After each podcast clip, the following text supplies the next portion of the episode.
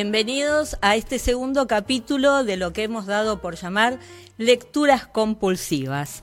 Y estos son los invitados de hoy.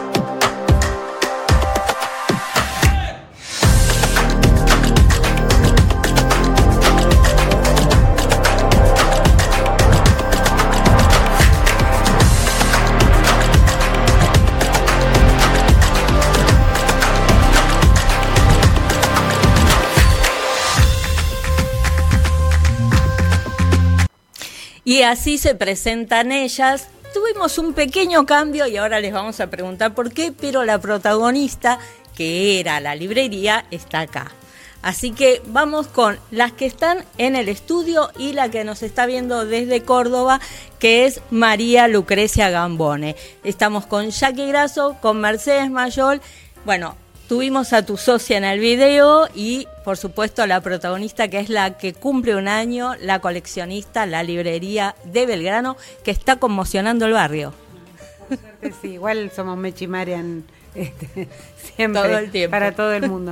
Eh, así que bueno, sí, cumplimos un año ya con, con Mariana en este sueño que, que la verdad fue una locura desde el principio.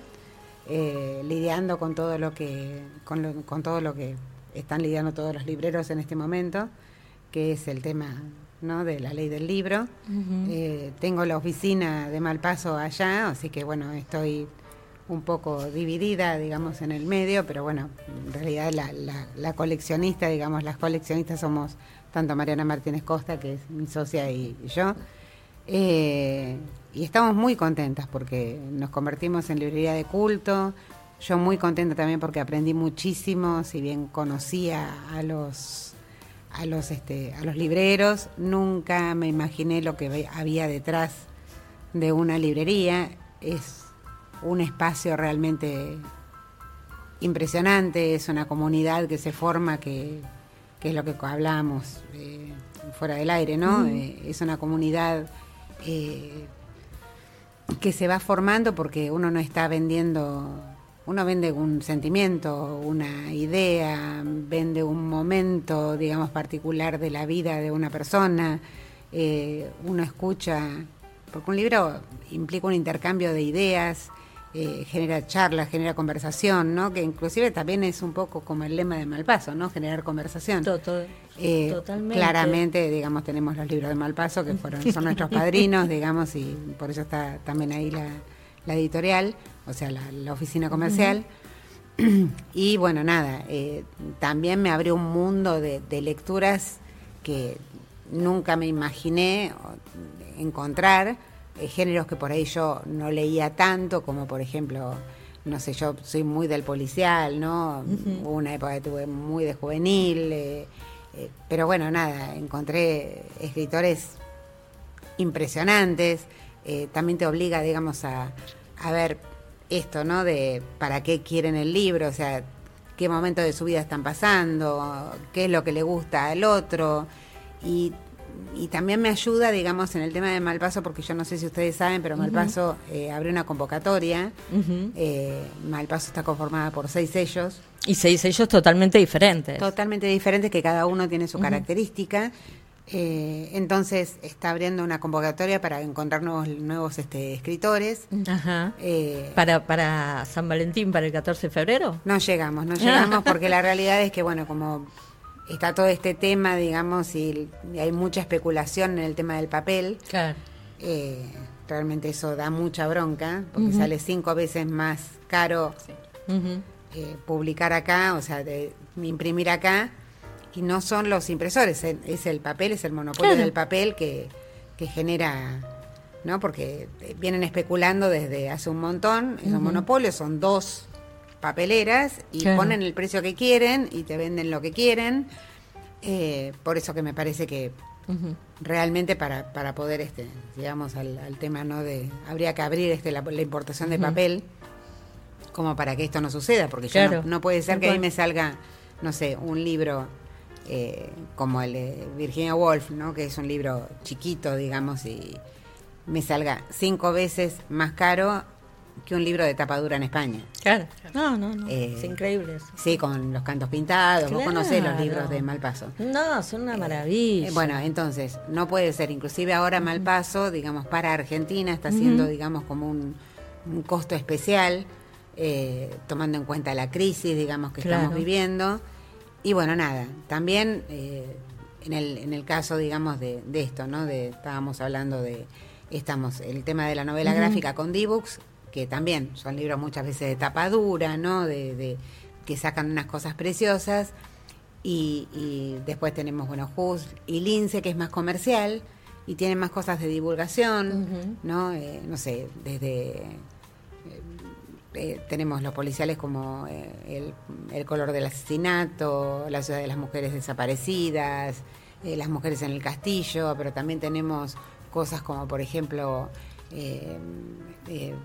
psicofármacos que matan y crimen organizado, medicamentos que matan, ¿no? Y, ese tipo de cosas. Inclusive hasta ahí Biblioteca Nueva, que son cosas más clásicas.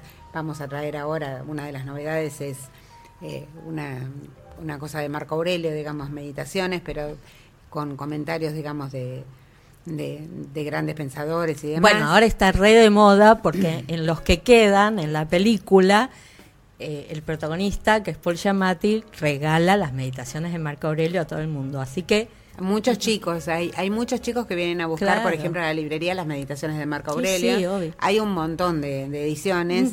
Esta en particular, Biblioteca Nueva, se, se caracteriza porque eh, hace eh, de estos rescates, ¿no? por ejemplo, tenemos las obras completas de Freud, pero que están traducidas directamente desde el alemán, que esas las queremos hacer acá, pero sí, eh, no se puede. Eh, y no solamente están traducidas directamente desde el alemán, sino que además ayuda la, la, la, hija de Freud.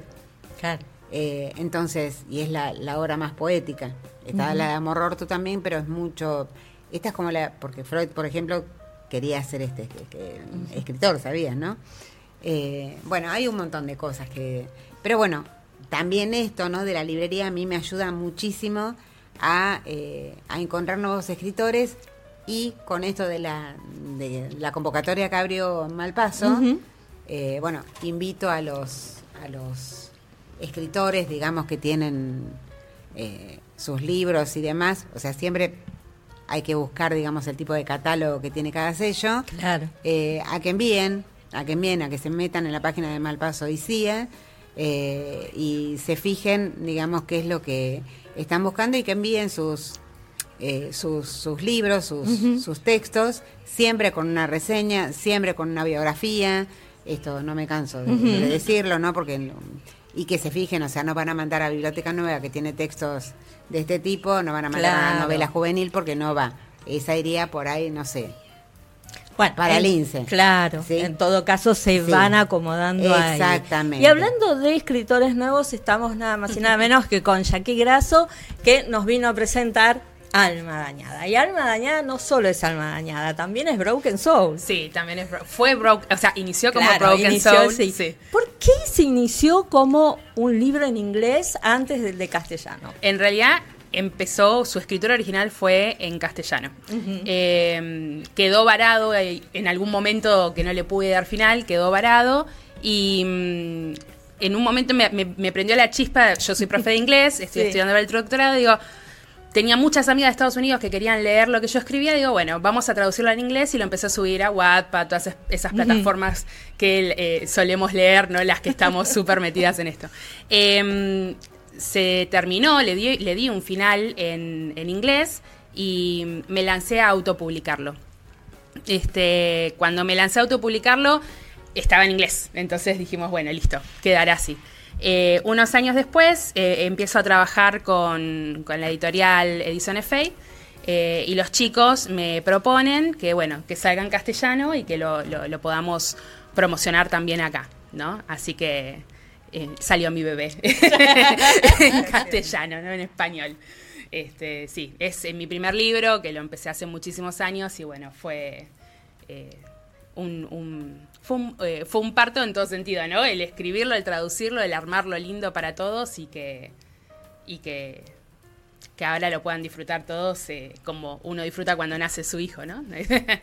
Pero acá cuando lo vemos, vemos todo un trabajo que tiene que ver con el armado.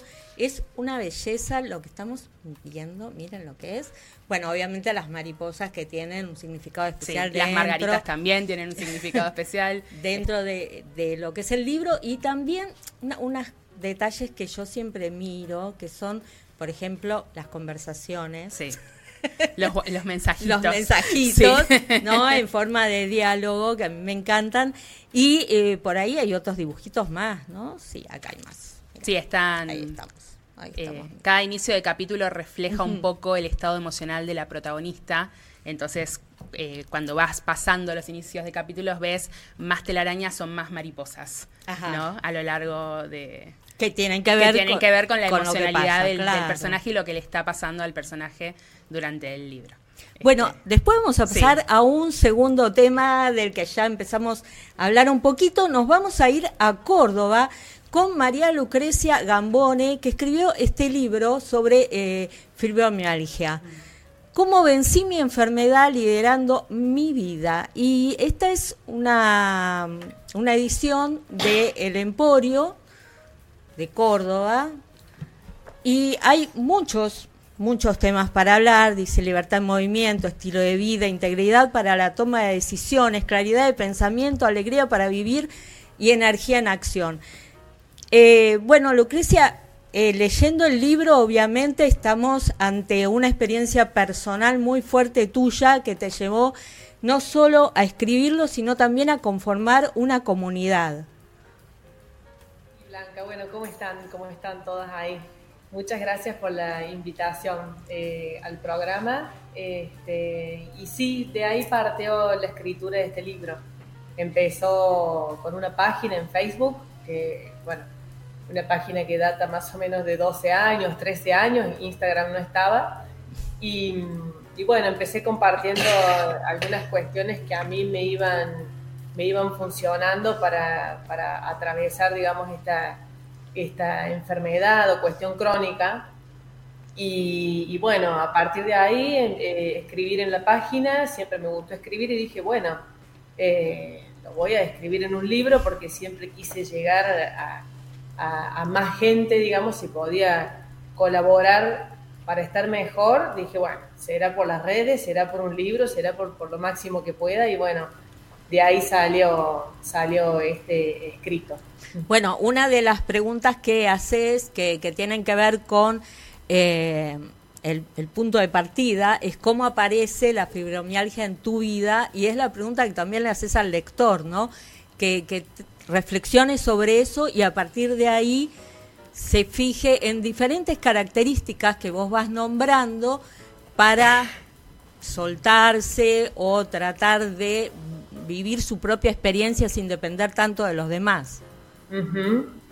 Em, bueno, hay una frase eh, de, cabecera de Hipócrates que dice que antes de curar a alguien eh, hay que preguntarle si está dispuesto o dispuesta a renunciar a las cosas que lo enfermaron. Y creo que, bueno, eso es fundamental eh, eh, para cualquier situación de vida, ¿no? Ya sea para una enfermedad o para, para, ir para adelante, para lo que sea, ¿no? Y es desde ahí, ¿no? La fibromialgia de por sí siempre fue denominada como la enfermedad incomprendida, porque desde la comunidad médica no tiene una explicación eh, todavía eh, científica, ya que si la tuviera tal vez existiría alguna cura o alguna forma de, llevarla adelante, ¿no? Entonces desde ahí este, hay, como un, hay como un espíritu de queja ¿sí? entre quienes eh, padecen o, pasan por la fibromialgia. Eh, y en algún momento, este, bueno, sí, sí me dije a mí misma, con el espíritu de queja no llegamos a ningún lado, aparte que no llegamos a ningún lado. Vamos a ver qué se puede hacer y a partir de ahí, bueno, empecé a, a tomarme como un laboratorio, ¿no? A vivir mi vida como un laboratorio, es decir, a ver, qué días estoy mejor, qué días estoy peor, qué hice antes, qué viví antes. Empecé a analizar vínculos, trabajo, familia, todo, y empecé como eh, a, bueno, aplicar estas herramientas que son las herramientas del liderazgo para, eh, para ir para adelante en todas las áreas de mi vida. Eso que vos llamás los días de gloria. Lo que llamo días de gloria es, muchas veces eh, a esos días en que en que no te duele nada, en que estás óptima, en que estás eh, de alguna manera excelente físicamente y mentalmente, y son días en los que realmente agradeces y te das cuenta de eh, lo fácil, ¿no? Entre comillas, que es la vida sin dolor, a eso le llamo días de gloria, ¿no? Y creo que, bueno, todos podemos tener días de gloria, días mejores, días peores, pero eh, específicamente cuando hablamos de fibromialgia, son contados esos días y son días en que si estás en contacto eh, con vos mismo, con el mundo, con tu entorno, realmente es un día de agradecimiento como para decir, así estoy óptima, ¿no? Pero no son todos los días así. No son todos los días así. Eh, ahora, bueno, para, plantearte eh, hacer de tu vida lo máximo posible, realmente tenés que tomarte como un laboratorio y tenés que trabajar en vos misma y en vos mismo. No se sale adelante eh, eh, por, por, obra de gracia, ¿no? y esto, esto, por eso yo cuando escribí este libro, mientras lo iba escribiendo, yo lo dedicaba a quienes tenían fibromialgia, ¿no? Pero lo iba escribiendo y palabra a palabra decía, es para cualquiera, es para cualquiera, es para cualquiera, le cambio el título porque... Eh, creo que a lo, que invita el libro en realidad es un estilo de vida basado en, esta disciplina que es el liderazgo, que es lo que a mí me gusta expandir eh, a través, digamos, de otros escritos y eh, de las redes y, como coach, ¿no? Es decir, ¿qué es lo que te está trabando en esta área? Bueno, vamos, lo resolvamos, entrenemos, lo trabajemos y vamos para adelante, ¿no? Tal cual. Sí. Tal cual. Eh, si les parece, antes de comenzar la segunda ronda, vamos al estreno de la semana que obviamente está basado en un libro. Hoy hablamos de Zona de Interés de Jonathan Gleiser. Basada libremente en el libro homónimo de Martin Amis, Gleiser juega con el sonido y la imagen para presentar la idílica familia alemana de Rudolf Hoss, que vive al lado de Auschwitz. El tono cotidiano de la vida de la pareja se contrapone con los gritos, el humo, la contaminación del río, con los desechos humanos de los hornos y la entrega de paquetes con las pertenencias de los que llegan al campo de concentración. Una de las sorpresas de un año de alta calidad entre las nominadas al Oscar.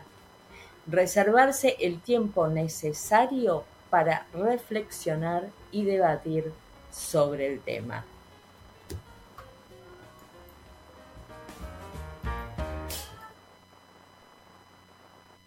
Parece que eso es lo que siempre hay que hacer, ¿no? Reservarse un tiempo para debatir sobre los temas. Eh, yo tengo la maldita costumbre de dialogar con los libros, por eso, por ejemplo, este está lleno de llamadas, de atención, todo en lápiz, obviamente. Eh, pero bueno, así está la, la, discusión que uno tiene siempre con una obra de arte, ¿no? Con, con una película, con una obra de teatro, con un libro. Y mm, Vamos antes de volver con las invitadas a el colado de la semana. La otra vez fue al revés, tuvimos tres invitados en el piso y una directora de cine. Hoy tenemos tres invitadas y un director de cine. Vamos a hablar con Martín Gamaler, el director de Entre Medios, que se estrena el jueves. Hola, soy Martín Gamaler, el director de Entre Medios. Y bueno, Entre Medios la historia de Nico y del final de su infancia. Es la historia de Nico, que está en el medio de una separación familiar entre sus padres, un conflicto, y sale en búsqueda de su perra, este, Frida, con la cual tiene una linda relación y con la cual se identifica mucho. Es la única compañera que tiene en su infancia, en sus días de infancia. Y, y bueno, en este camino hacia la búsqueda de la perra se empieza a encontrar con el fin de su infancia y con su cambio hacia la adultez. Eh, bueno, teniendo un desenlace y, y, un paisaje, encontrándose con diferentes conflictos en su barrio del conurbano bonaerense, ¿no? La propuesta y el diseño de la película es descentralizar la producción y llevarla a, a, a los márgenes de la ciudad, digamos, también. Donde la gente, el barrio y todos están mucho más agradecidos por la presencia del equipo técnico y de la producción de la película. Eh, bueno, la película se estrena el 15 de febrero en el Gumón, también se va a estrenar en La Plata en el mismo día y después se va a pasar por 25 de mayo y tendrá un circuito que veremos cómo responde el público. Eh, tenemos la idea, la distribuye sin el tren y tiene la idea de llevarla a Córdoba, a, la, a Mendoza, Rosario y después, bueno, el circuito de los espacios Inca. Hoy el problema de la distribución en el cine argentino es, creo que, el más grande que enfrenta el, el cine nacional. Entonces, apoyemos la película y apoyemos el cine nacional y vengan al cine. Gracias. Bueno, agradecemos a la gente de la DAC, a Cris Urutuza, que fue la jefa de prensa que posibilitó la entrevista. Y bueno, apoyando al cine nacional, también tiene que ver con el tema que Mercedes hablaba antes sobre lo que está pasando con los libros, ¿no?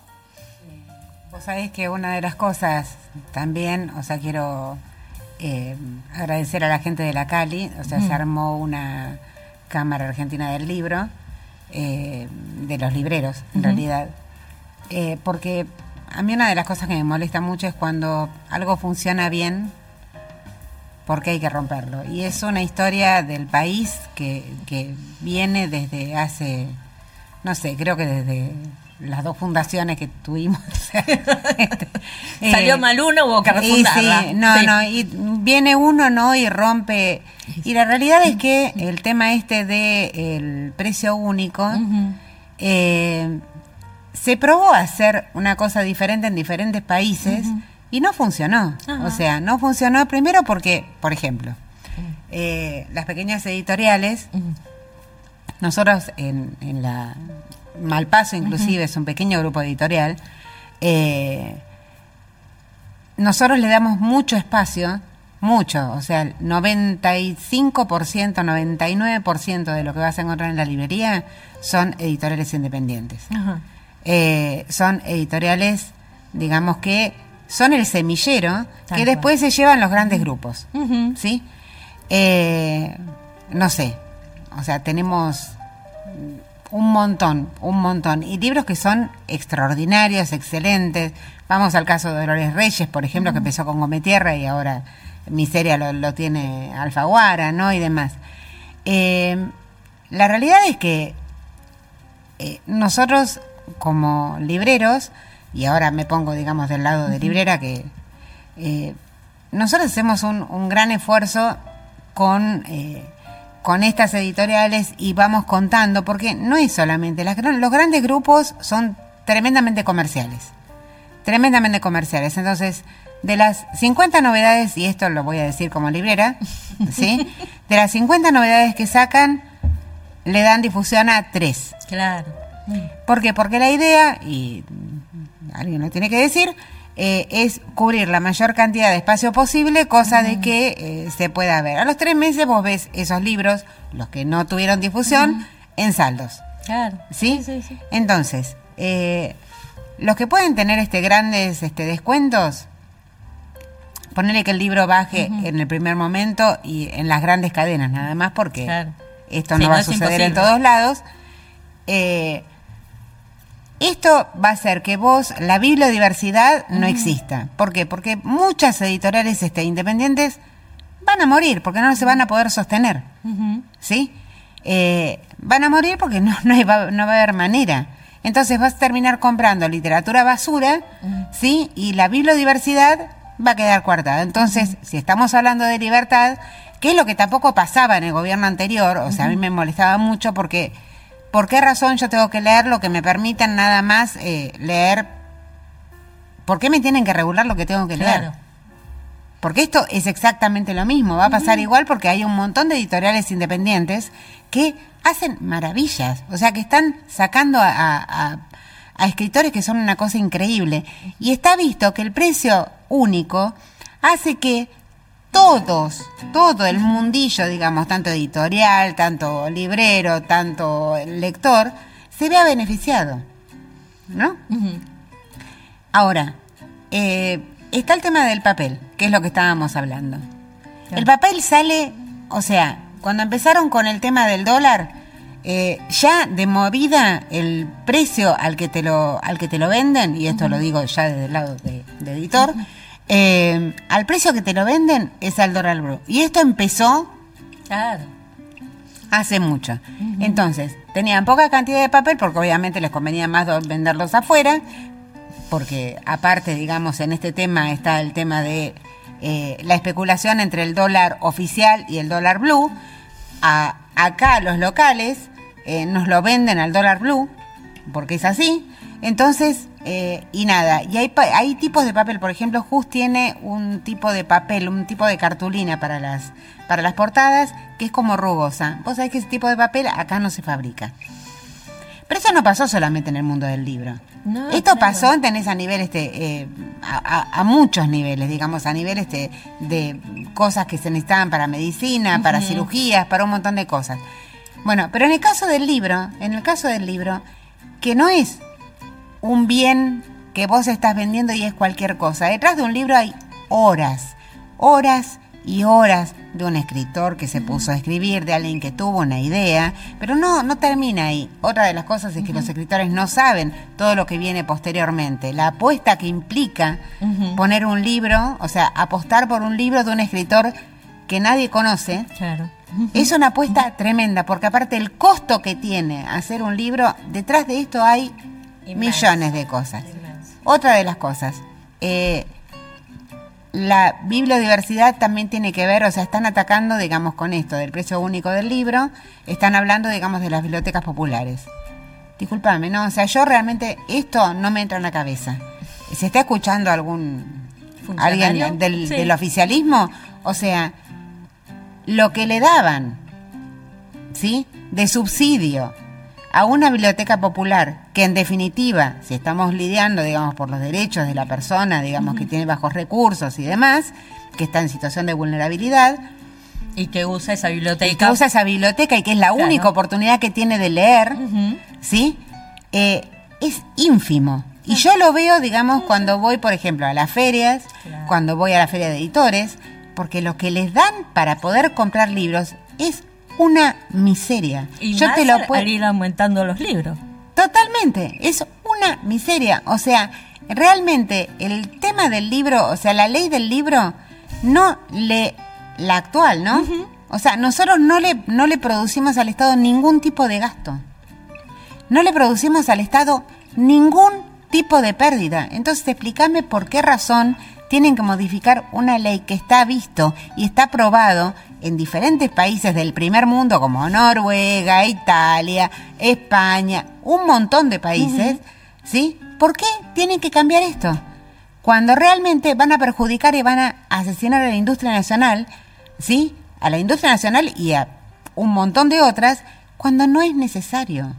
¿Por qué van a sacar? Porque ¿qué, qué es lo que van a hacer después? La gente, digamos que va a una biblioteca pública. Explícame qué es lo que va a leer. Es, es un tema re complejo, pero más allá de eso, lo que estamos viendo es la ignorancia de la otra parte Bueno. al tomar temas. Clarín, Clarín el otro día dijo que los libreros, y esto ahora que yo estoy del otro lado, lo puedo decir, estoy en todos lados, me siento así medio, medio esquizofrénica, eh, que supuestamente nosotros teníamos el 50%. No, señores, ¿saben que no? El 50% no lo recibe el pequeño librero, ¿eh?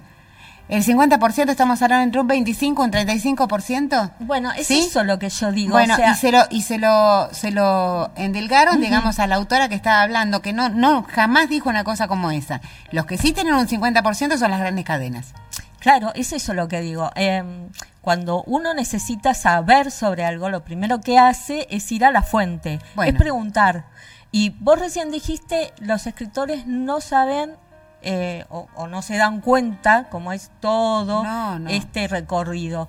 ¿Qué te pasó cuando quisiste eh, empezar con la edición de Alma Dañada? Mira, la verdad es que yo hoy que estoy eh, de alguna forma trabajando con una editorial, te digo que, que- que sí, que muchas veces no sabemos, ahora yo lo sé Claro. porque estoy siendo parte de, pero, pero no, lo, no lo sabía. Eh, la verdad es que los chicos de Ediciones Fey hacen un laburo muy fuerte, muy lindo, porque no se escatiman en nada, pero te das cuenta de todo lo que lleva, ¿no? Desde, porque mi idea es mi idea y ahí no hay un costo, por así decirlo, pero después todo lo que es edición, todo lo que es maquetación, todo lo que es la impresión.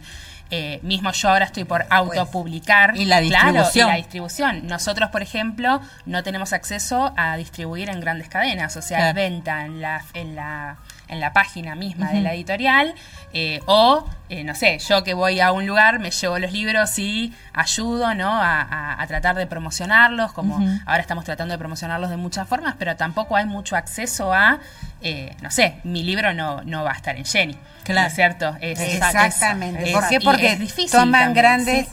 grandes cantidades. Y hoy por hoy, lo que son las impresiones, por el tema del costo del papel, son más cortas. Claro, Sí, obvio. entonces- y aparte ustedes hacen como una eh, comunión entre eh, autopublicadas, ¿no? Y, Sí. y- y tratan de hacer reuniones y demás con las lectoras, que Sí, es algo que me encanta. Sí, bueno, va, ahora vamos a hacer eh, la presentación del sello porque eh, Alma sale con el sello Nymph que es parte, o sea, es parte de Fey, eh, pero es el sello para romántica, ¿no? Porque Fey es más eh, juvenil, eh, tiene, tiene como una variedad muy linda de ciencia ficción también, pero Alma es romántico, erótico, contemporáneo, entonces ese salió con el sello Nymph y los chicos me dijeron, bueno, te vas a hacer cargo vos Claro. de este, de este sello. Así que el 24 de mm, febrero hacemos la presentación eh, en el coffee store que está en Regoleta. Eh, ahora no me acuerdo la dirección, pero bueno, está ahí. Sobre Hacemos- Callao. hace- sí, sobre Callao. Claro. Este, que antes la- era. eh, ah. ¿Cómo se llamaba ese lugar hermoso que tenía jazz? En Callao, al 900. La producción. mataste. nada. ¿Eh? No. Bueno, no importa. Bueno, igual de Coffee Store está hermoso, tiene Sí, un patio, está va, hermoso. va a quedar muy lindo, va a estar muy lindo el evento también. eh, y en este evento vamos a presentar a una de las autoras nuevas que incluimos en el sello, que es Maggie London, que también escribe La querida sí, Maggie. la querida Maggie, que la amamos, eh, que escribe, con, ella escribe juvenil, contemporáneo, y el libro que sale ahora también tiene, eh, es romance, con un poquito de erotismo en el medio, y, y, bueno, ese romance hermoso que escribe Maggie porque es excelente. Este, así que vamos a hacer la presentación del libro, presentamos eh, lo que es la portada del libro de Maggie, se va a presentar en el evento, y presentamos a la nueva adquisición del sello que será sorpresa para el evento. ¡Epa! ¡Epa! que será una nueva autora que será publicada con nosotros. Y también tenemos eh, esta especie de literatura que es pura e exclusivamente de Instagram. O sea, teníamos una literatura en, en el aire que era el Wattpad o Sí. bueno. Pero ahora tenemos una también en el Instagram. Bueno, hace, hace ya un tiempo que... Notorious. Notorious. Notorious.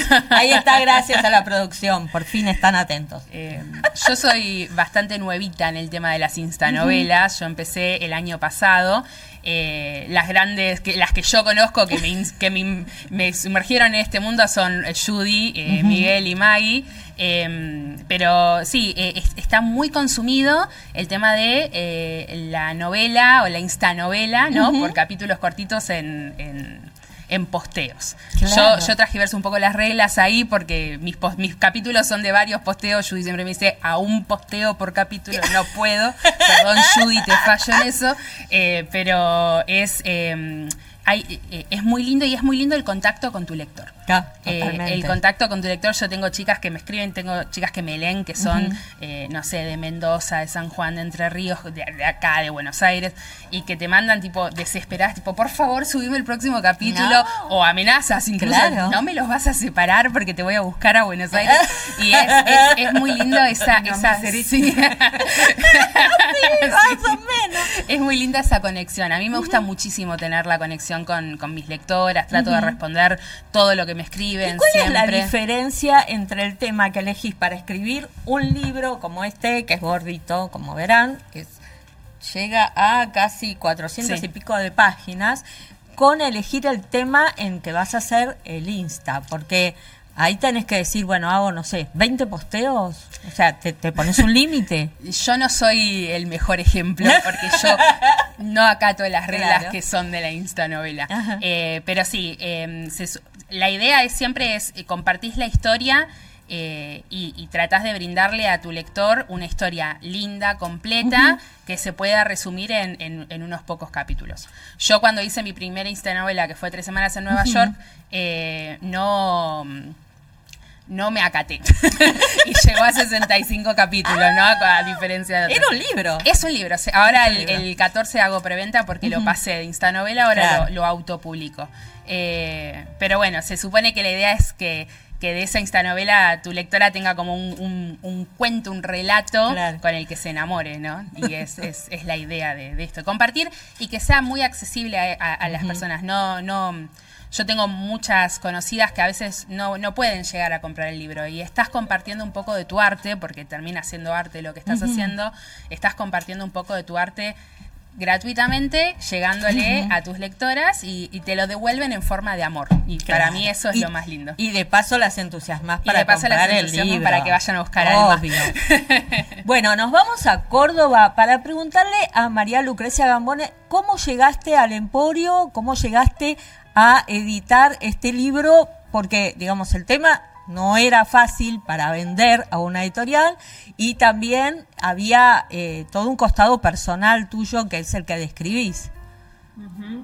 Bueno, en mi caso, este, una vez que lo terminé de escribir, eh, lo publiqué eh, de manera independiente, ¿no? Porque apenas lo terminé necesitaba que, que salga a la luz de algún modo Después de un año de publicarlo independiente, sí llegué al Emporio.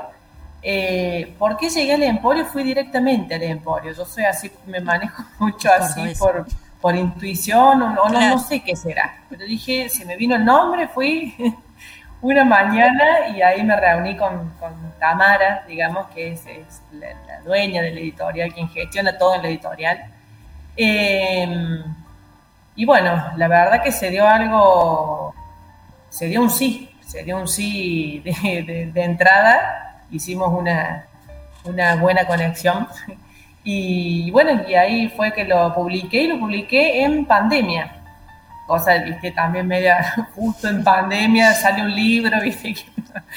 Pero bueno, salió así. Eh, ¿Y cuál es la devolución que te hacen los, eh, los lectores, no? Porque es, es un libro, yo siempre digo que el libro de autoayuda no existe, porque si vos lo lees y no lo practicas en el momento, no sirve para nada.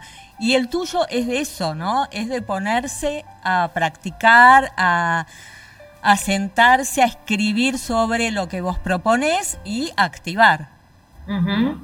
Sí, en ese caso también, como decía recién, me olvidé el nombre, este, el contacto con las lectoras o los lectores en general son lectoras las mías.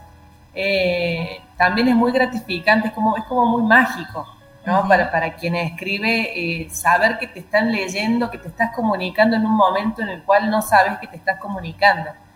Es, es hermoso eso. Este, y sí, recibo, digamos, muchos mensajes también eh, estoy leyendo tu libro, estoy en la página tanto, no paro de llorar, sigo mañana. Estoy leyendo tu libro, gracias por compartir tu experiencia eh, y después seguimos en contacto por la página. me encanta porque esa es la idea, ¿viste? En, algún momento cuando yo escribía, que siempre me pasa cuando escribo, ahora estoy escribiendo otro, casi que ya lo termine en realidad, pero muchas veces escribo y, como escritor digo, ¿para qué escribo? y digo, bueno, eh, me sale, me nace, me, es como algo que, va de, desde uno al mundo a donde llegue, a uno, dos, uno no piensa tiene que llegar a tanta gente, es como dar, es como dar escribir. Y supongo que los que este, seguían en la página de Facebook vieron como una necesidad esto de tener el libro en las manos, ¿no? Sí, sí, sí, sí, me ha pasado. Sí, me han escrito de desde Cuba. Vos sabés que, por ejemplo, ¿cómo hago para tener tu libro? Ahí se me complicó un montón. Este, pero sí, de Cuba, de España, de, eh, de México. En algún momento de esa primera edición, este, también voy yo, me voy hasta Correo Argentino y, lo mando así sin, sin más cuestión, porque a mí me gusta eso, me gusta simplemente el, contacto y que si sirve en algo, para mí es como ya, ya, ya me gusta, digamos, me, me, gusta estar al servicio. Tal cual, ¿no? Y yo creo que ya eh, escribir un libro sobre este tema es estar al servicio, porque uno no tiene en cuenta hasta que no le toca de cerca, en este caso a mí me tocó eh, una amiga que me dijo, tengo frío. Y yo dije, no, fibromialgia, espera, espera, hay un libro. Y enseguida se lo pasé y, fue como, ah, hay alguien que está pasando por lo mismo que yo. Y eso me parece que es lo que se conformó en tu comunidad, ¿no? Eso de fibros. Sí, sí. Esa, esa es un poco la idea. Eh, empezar a reconocer la enfermedad, no llamarla como incomprendida, porque como, decíamos al principio, es una manera muy, muy quejosa de entenderla y de llevarla adelante. Desde ahí no se va a poder llevar adelante. Además de que, bueno, si para resolver lo que nos pasa vamos a esperar a que nos comprendan, ya sea en cuestiones de salud, en cualquier cuestión, eh, no vamos a avanzar nunca. Pensemos en una cuestión de pareja si quiero estar bien con mi pareja, tengo que esperar a que mi pareja comprenda lo que a mí me pasa y no pasa por ahí. Tengo que ver yo lo que a mí me pasa y de ahí ir para adelante. Si no, es como eh, estar empantanado, ¿no? Totalmente. Más claro, echarle agua. Chicas, bueno, se nos pasó la hora volando. Eh, me quedó algo que dijo María Lucrecia y es esto de que le pidieron un libro desde Cuba, el problema del papel. ¿Qué onda lo digital? Eh, los libros de Malpaso, vos sabés que desde Movida siempre incluyeron el ebook. O sea, vos compras un libro de Malpaso, de muchos de los sellos de Malpaso, no la novela gráfica porque no, no es lo mismo. Eh, y automáticamente, digamos, vos podés pedir el ebook y nosotros te lo enviamos. Eh, yo no creo que compita. O sea, no hay lectores, digamos, para que usan el Wattpad, ¿no? Y demás, hay, o, las instanovelas, ¿no? Y demás. No creo que compita, porque el tema de tener un, libro en la mano, yo te puedo asegurar que es una experiencia, y lo dicen todos nuestros lectores o la gente que viene para, la librería. Eh, con Mariana lo vemos todo el tiempo o sea, la necesidad, llegan los libros y es, vos usás todos, todos los sentidos. Yo sé que yo leo bastante en ebook, o sea, en Kindle, porque, digamos, me mandan manuscritos, ¿no? Y demás, y que yo ya antes de mandarlos hago como una especie como de filtro porque no manda mandando cosas que sabemos que por ahí no van a no, funciona, no van a funcionar para, para esto, pero sí puedo decirle, bueno, mira, mandalo para tal lado, mandalo para tal otro. A veces no, porque no todo lo que se escribe está, está bien, o sea, o, es bueno o es publicable. Y esto también es a lo que la gente tiene que entender, o sea, escribir podemos escribir, sentarse y escribir, pero no siempre la situación es lo que se plantea está bueno. Sí, o sea, o, es... Eh, por eso, digamos, existen y me parece muy, muy piola, digamos, el tema de la autoedición, como para poder cumplir un sueño, claro. ¿no? O sea, para poder cumplir un sueño. Totalmente. Eh, pero no creo que compitan, o sea, no creo que compita. Yo muchas veces que yo cuando me voy de viaje, y sí, también agarro y me llevo un montón de, de libros que antes me llevaba una valija. Claro, tal cual. Hoy te llevas el Kindle. Hoy me llevo el Kindle y ya está. ¿Entendés? Ahora que tengo la librería, con toda honestidad. Salvo a la noche, digamos que por ahí leo. Claro, no, este era un tema de, eh, de que no consigo el libro acá y bueno. Y bueno, lo podés conseguir este de golpe por. O sea, hay libros que, por ejemplo, ya salieron en España, porque siempre tenemos un delay de antes de seis meses, ahora de un año, año y medio, Mm, porque fue así. Sí. eh, y lo podés conseguir en en ebook. Claro, Y sí, a un precio Facilita un poco en cuanto a precio y en cuanto a llegada. Claro, y también está el tema de que, por ejemplo, yo hay libros que he leído en ebook y después quiero tener para mi biblioteca porque obvio. lo necesito. Sí. Sí, O sea, lo quiero entre mis olvidate. manos. Exacto. cuando- ¿Y a vos te pasa lo mismo en ese sentido? Yo tuve muchas chicas que mm, cuando salió Alma en papel me, me dijeron como, bueno, yo quisiera el ebook, entonces, bueno, los chicos igual tienen como su, su forma de distribuir los ebook, así que se trabajó desde un comienzo con las dos versiones, ¿no? Con Claro. papel y con ebook. Eh, tengo, por ejemplo, no sé, mi prima vive en Ecuador y lo, lo quería, Claro. y desde acá, la verdad que mandártelo de acá a Ecuador en, en correo argentino y te sale más barato comprar el ebook. Claro, el ebook cuando vengas de viaje te lo regalo, pero Claro. este también eso, ¿no? El envío a veces complica un poco las cosas, hacerlo. Ahora, bueno, Busca Libre tiene estas cosas, ¿no? De que te permite eh, tener tus libros ahí y comercializarlos un poco, pero el ebook yo creo que acerca mucho. y Sí, con está el Broken Soul también. Bueno, ¿no? yo, claro, yo con Broken primero lo, lo, lo, lo vendí por lo que es la plataforma de Amazon y después dije, bueno, no, lo quiero en papel. O sea, necesito tener mi bebé en papel y ahí fue cuando me lancé a autopublicarlo, pero... Y pero está el sí. audiolibro ahora también. Y ahora está el audiolibro que acerca muchísimo más y conecta muchísimo más. que está muy bueno, digamos, cual. como para poder, o sea, ah, no hay que no hay que temerle, o sea, desde el inicio de Malpaso nunca le tuvimos miedo, al contrario, para nosotros fue como una cosa que se complementaba. Y, yo Sí. veo que ustedes, las tres, son mujeres recorajudas que se tiran a- al negocio, al armado. Esa fue Mariana, o sea. Mariana, Mariana está, Le Mariana mandamos fue un beso enorme y la, Sí. la invitamos ya, ¿eh? Ya la invitamos para que se venga el Sí, día porque que el quiera, 80% de la venga. coleccionista es Mariana. O sea, Claro. realidad la realidad Cuando es esa. venga ella, pasamos el video tuyo. al revés. Al revés. Pero el 80% Mariana es como el alma de la, de la coleccionista. bueno, y obviamente pásense por la coleccionista, tira, es de 11.30 a 20 horas ahí el va, horario. pero tira la dirección.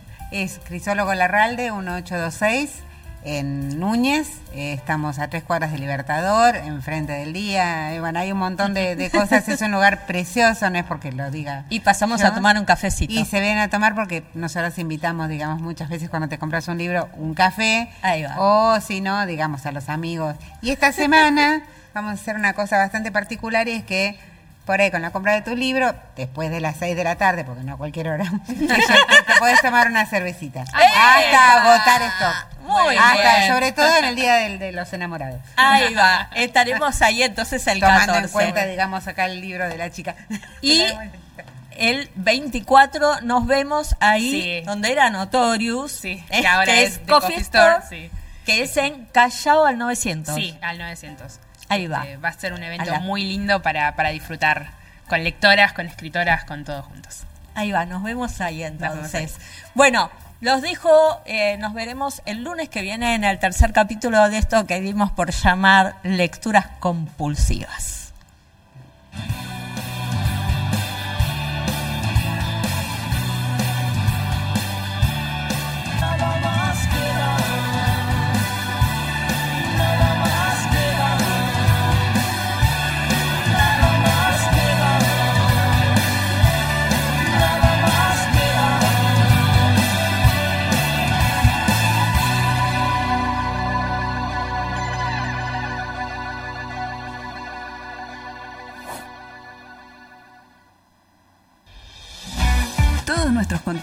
Imagen y sonido en Spotify.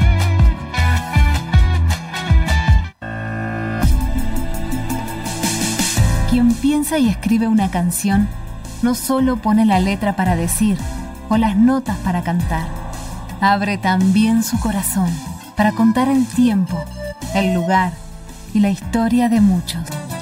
Ellos cuentan en canciones las penas y las alegrías, el amor y el sentir de nuestro país y su gente. Cuando escuchemos cada canción, pensemos que alguien hizo la letra, alguien hizo la música.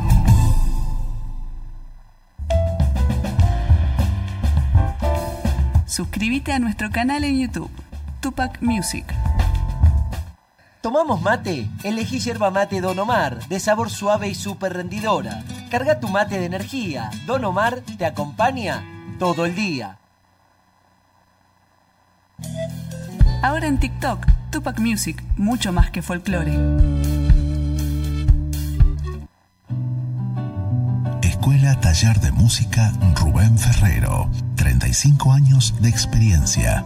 Enseñanza integral en historia, análisis, audio perceptiva y teoría musical. Piano, canto, bajo, guitarra, ensambles rítmicos, vocales e instrumentales. Exploramos el folclore, lo étnico, lo urbano, jazz, tango y fusión. Ingreso desde los 10 años, sin límite de edad. Estamos de lunes a viernes de 10 a 20 horas y los sábados de 10 a 13 en Biel 1272, Cava.